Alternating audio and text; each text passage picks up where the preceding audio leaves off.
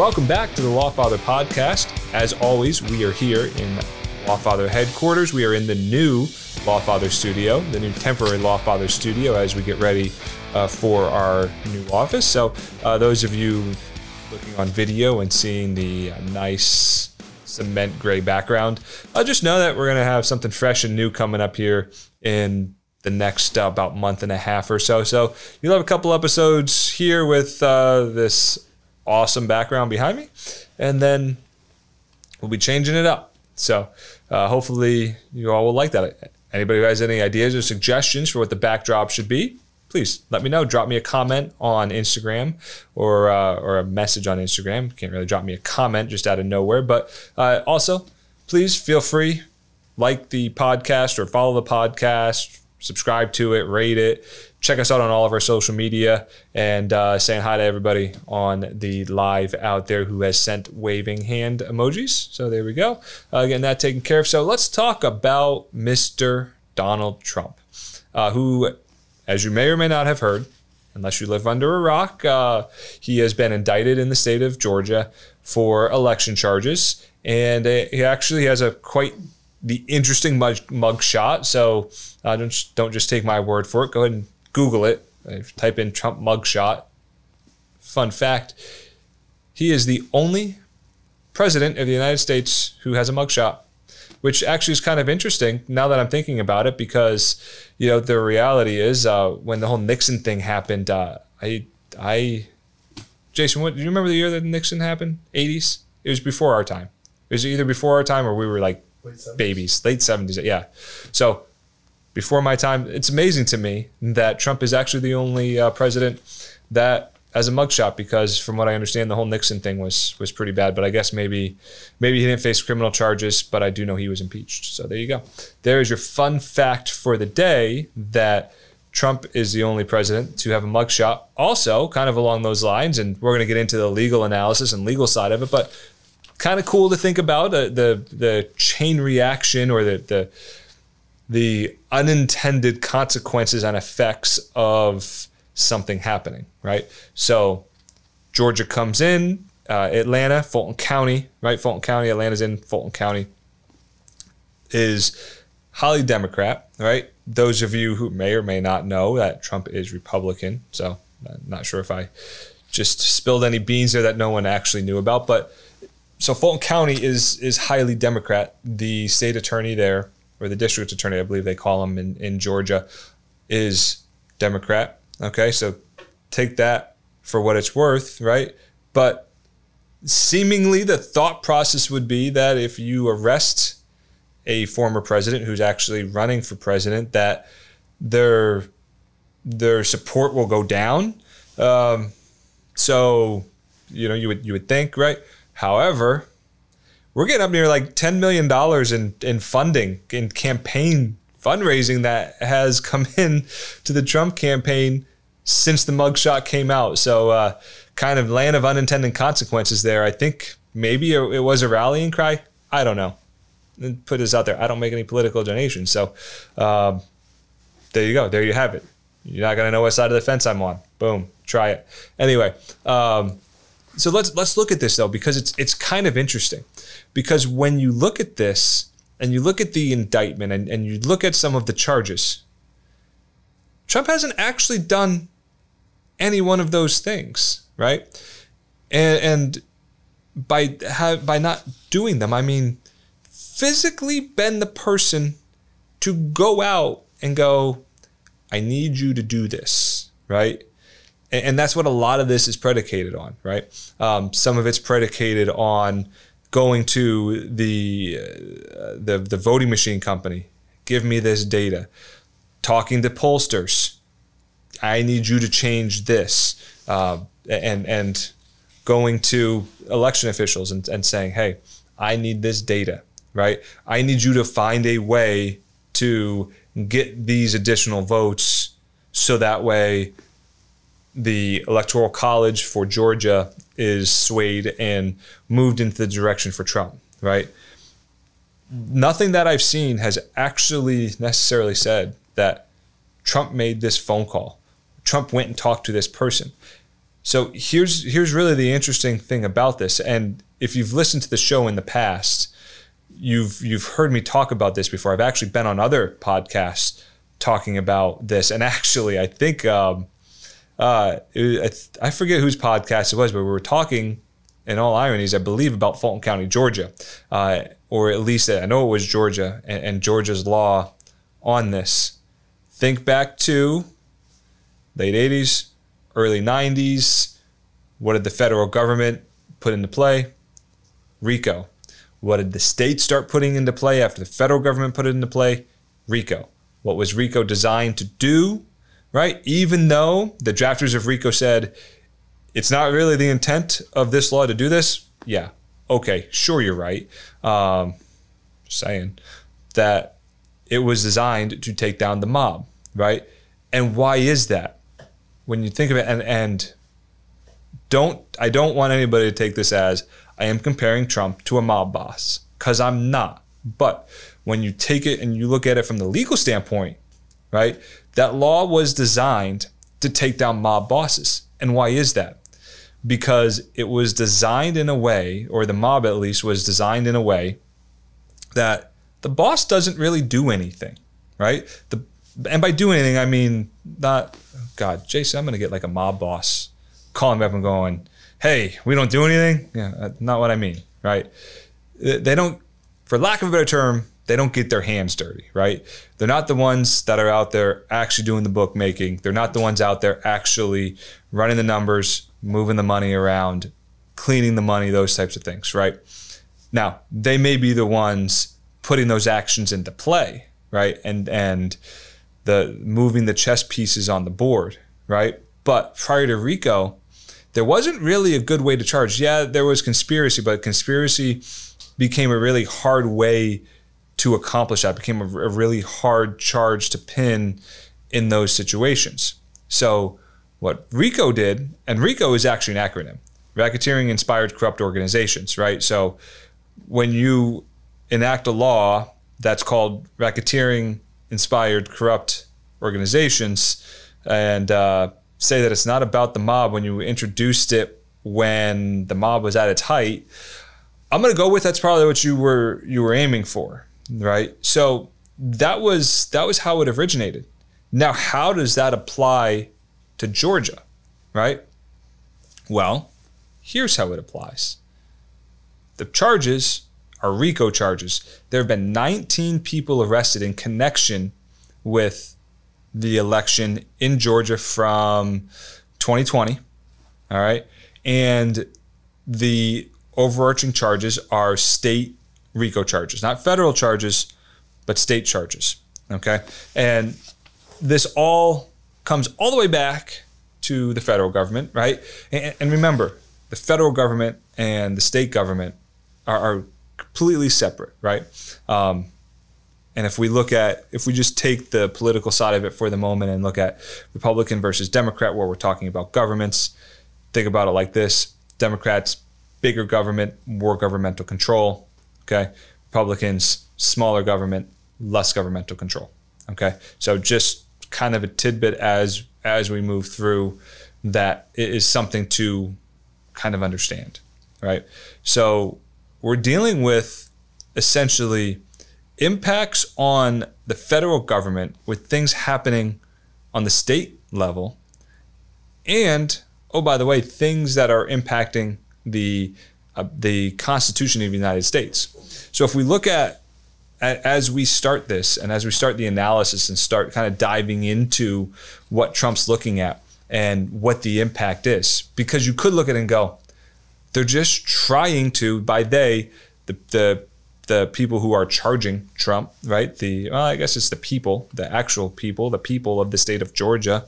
Uh, if we want to get technical, because it was indicted, and if you look at the way it's written, it's the state of Georgia versus whoever the defendant is. In this case, Donald Trump and I think Rudy Giuliani, and uh, there's like 19 people, so 17 more people on that list, right? So um, it's it's the people, the, the people of Georgia versus all of all of those people, all, all of those defendants, right?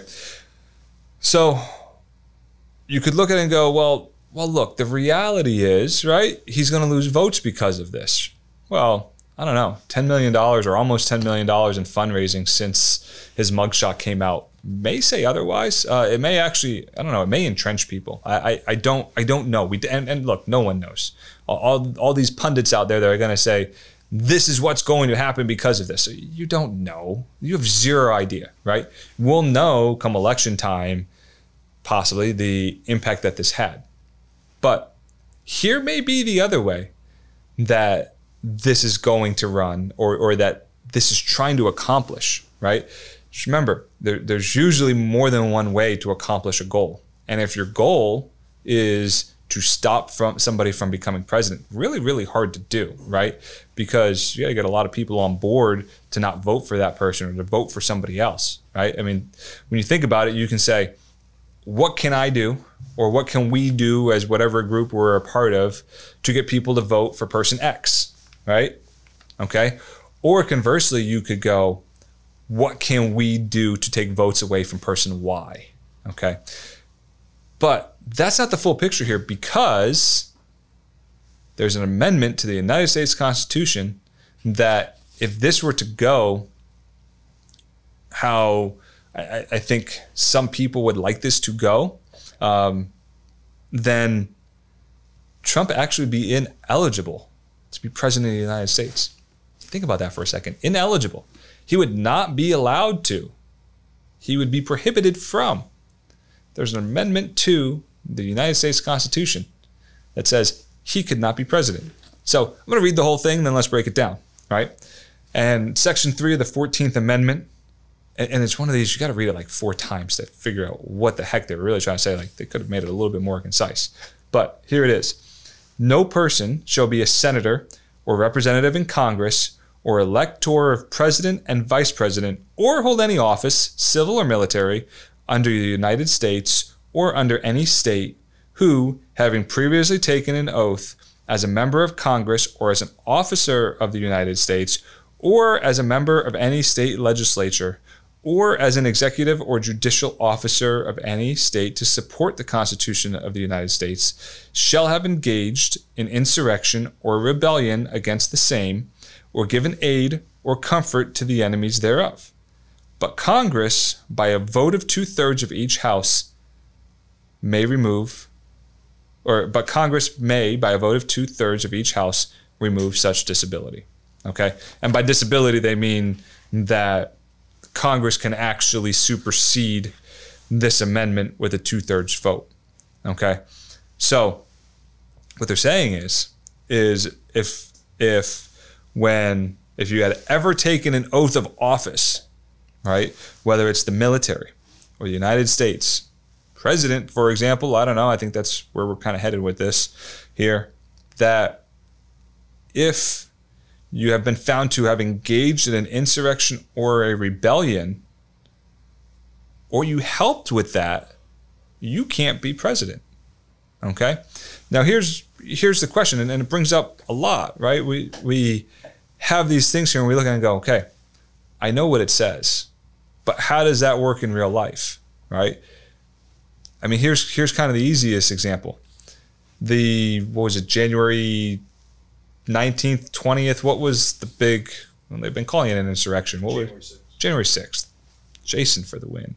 Jason knows his history.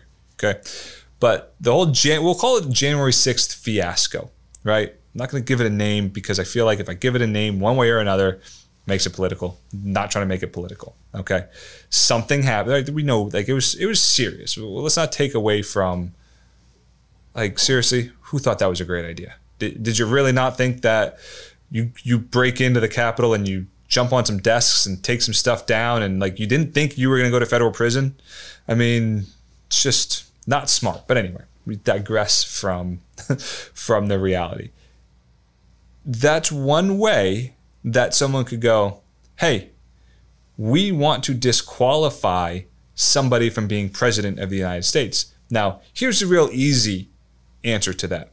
Any of the people who, uh, if, if any of the people who have been convicted of that January 6th fiasco, right, if they had ever held an oath to the United States or any state then the reality is they could not be president of the United States, right? That's real, really very simple because you have a, you're guilty. You were convicted of it, so you did it. You you were you were part of an insurrection, which is what this says, right, or a rebellion. And, and those are the terms that have been used over and over and over and over again, right?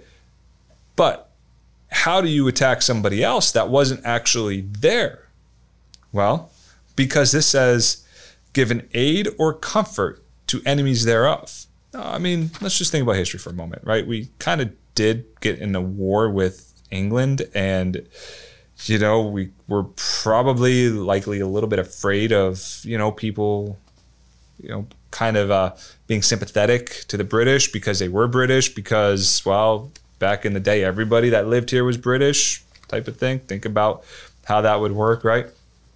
and this was a way to to ensure the stability of the United States, right? I mean, look, the reality is there are so many safeguards in place that there was nothing anybody could do Jan- on January 6th or in and around that time to prevent Bi- President Biden from being president. Just not like you can take over the Capitol, storm the Capitol all you want. But it ain't happening here in the U.S. Right? This is it, the the way the Constitution's written, the way the amendments are written, and oh by the way, I'm pretty sure that if need be, our military would step up and you know shut anything down. So we really, really didn't have to worry about there there not being a change, a, you know, peaceful changeover of power, which I think is is you know kind of what this was. And we're, we're getting a little bit away from the election, but we're gonna we're gonna come back to that right? We're going to get right back onto that in just one second because this 14th Amendment piece is important because it's really hard to tie Trump to the we'll call well so we can use the same word as as the amendment this the fiasco which is being dubbed an insurrection right uh, it's really hard to tie him to it to go he gave aid and comfort to because by all means i am sure if somebody had the smoking gun for that we'd all know about it, right? It would have been used by now because it is a complete bar to being president unless you can get two thirds of a vote in the legislature. Um, we can't get two thirds of a vote on anything in, in our legislature. Um, I mean, think about you'd have to have at least two thirds of it be Republican, and you'd have to have 100% of those two thirds that are Republican in the House or in the legislature be okay with it, right? So that that's the amount. So if somebody had a smoking gun to January 6th to tie Trump to it in terms of giving aid or comfort, right? Uh, we would have heard about it. So we come to, well, now Georgia goes, well, hey, wait, we got something right here. We can tie Trump to all of these people that did all of these things and we can go, hey, Georgia has a really strict RICO law. Okay. And it hasn't ever really been challenged, right? So at least up to the federal Supreme Court, there's no, there's really not been much along the line of case law challenging the Georgia RICO law. Georgia's RICO law, uh, Georgia's RICO law is very strict. It's very stringent. It's very technical. Okay, and it really, really can cause problem, right? And so you look and you go, well, could we deem trying to alter the election and being involved somewhere in it as being an insurrection or a rebellion? right? Does a rebellion or an insurrection have to look like January 6th? Right? I mean, look, that's an easy one. That's that's an easy one to look at and go, that's it. That's an insurrection. That's a rebellion because you can see the pictures, right? You see the guys. Of course, of course, it's Florida who had the more people who did this more dumb stuff like putting stuff on their head. Like, come on, um, don't do that. Don't don't go to federal prison. Jeez. Anyway, that like you can wrap your head around that. You can you go, yes, that is a rebellion. That's an insurrection. I get it. I see it. I feel it. I understand it. It looks like it. people were scared. There was it, it was violent. It was everything you would expect it to look like, right? But could could trying to change the voting structure, trying to change who gets the electoral vote for a state, could that also constitute an insurrection or rebellion? And I think that's where we're trying to go, right? I think that's what the goal is is to draw that line, right? So you have a kind of a two-part process because you have to be able to go, yes, he is guilty of essentially tampering with the election in Georgia, right? State, state, state charges, not federal charges, state charges of tampering with the election in Georgia, violating the state of Georgia election laws. Okay. If so, and, and remember, we're, we're talking about RICO charges. So we're talking about overall charges. We're talking about think of the puppet master, right? This is the probably the easiest way I can describe when we're talking about RICO charges. Trump's the puppet master. All these other 18 defendants are on a string, and he is doing the little dance with the thing.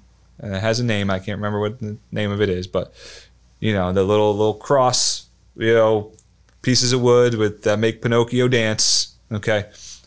That, like, he is the one holding that, and everybody else is dancing around. That's Rico. That is Rico in a nutshell. Now, here's the problem. How are you going to deem that that's a corrupt organization? And I have a feeling this is where Georgia's law becomes really very aggressive and really kind of subject subjected to uh, potential for appeals. And in that, you have to prove that there's a, a, a criminal organization, right? That's kind of tough to do in a situation like this. When you use it with the mob, when you use it with a gang, it's it's generally pretty pretty easy, right? Because they're they're working in the furtherance of this criminal organization, right? And they kind of they're set up to be a criminal organization, right? I mean, the gangs and, and the mob and, and people who are out like groups like that that are out selling drugs or um, bookmaking, that type of thing. Like you're setting out to be illegal, right? You're, you're setting your whole group up to be illegal. That's the entire process there, right? Whereas this wasn't necessarily that. So you have to keep that in mind. They have to be able to prove that it's a, a corrupt organization. Because if it's not, things start falling apart. You may have individual charges against individual people, but you have to be able to tie them all together, right? Now, here's the key. Here's what some of the defendants, including Trump, at least that they've kicked around, right? Uh, not not really sure that it's that Trump's lawyers have filed a motion for this. I know some of the defendants have, and, and this is something it, it's fairly common in civil. Uh, it can happen in criminal because the statutes allow for it. Uh, it's not as commonly allowed in, in criminal as it is in civil but removal to federal court. So the thought process is m- remove these cases, and, and removal of federal, federal court literally means you're removing the case, you're asking to remove the case from state court, and asking the federal court to be the one to make the rulings. Okay, so and and they would apply state law, which is why you could get this really cool and really really cool from a legal perspective breakdown of Georgia's uh, RICO law because now all of a sudden you could potentially have a federal court interpreting Georgia law, right? And if it gets appealed, now you got an appellate court interpreting Georgia law. Take another step further, get that appealed, and you get the Supreme Court of the United States interpret interpreting this Georgia law. Could be kind of interesting, especially since it's a law that doesn't you know, uh, from by all accounts, have a whole lot of case law that deals with it. So, and by moving to federal court, these defendants want to have their cases heard individually. Okay. That's kind of a big thing because it, it makes it a little bit harder to go, you're part of a corrupt organization. Oh, really? I am? Um, I'm the only one sitting here, right? It, the, it's optics, right? whether it's true or not, some of it has to do with optics. So you have 19 defendants out there, and you're going, look, this is a corrupt organization. How often do you see 19 defendants sitting at the table? Haha, gotcha, right? Uh, and you know, jurors are okay. Well, yeah, I get it. Like, yeah, uh, clearly, clearly, the state wasn't wrong 19 times, right? Or were they? I don't know. Right. So that's what we have to look at. And and so if you can convict of those election charges, do you have enough to prove that he was part that Trump was part of an insurrection or rebellion? Or based on the way this amendment is written, do you even need a conviction? I'm gonna go with no. I there I don't think you do. But you can use the trial to help to get that information to go, this was an insurrection, this was a rebellion. And I'm not talking about January 6th, I'm just talking about Georgia, right? Just talking about Georgia's election in 2020. Okay. And the alleged tampering thereof, right? Is this enough to be considered an insurrection or rebellion? And I think that's where they could potentially go. And if so, you try to get Trump excluded from being able to even run for president. So that is something to absolutely consider, to look at and understand. So get to know and understand what's going on and and maybe take it a step further than what the news headlines tell you because there's a lot to this. Okay, there really is. There's there's more to it than a funny mugshot, which is kind of funny. Um, I'm not gonna lie, it's it's yeah, it's there's probably some memes on it, I would guess. Uh, so you know, there you have it. But in all seriousness, start to get an understanding for yourself. Read past just the headlines, read past CNN, read past Fox News. Okay. Look, at the end of the day, everybody has their own agenda when they're writing these things. Maybe read from both perspectives. You know, the, the good ones out there, they they just give you the facts, right? And they just tell you these are the facts, and you develop your own opinions as a result of the facts. Okay. So if you have any questions on the topic, feel free hit me up on all the social media out there. That is the Lawfather podcast for today. More to come. We will follow this, I think, a little bit more because I think it's going to speed up a little bit and um, could potentially have some impacts on the election, the upcoming presidential election, that is. Anyway, Lawfather out.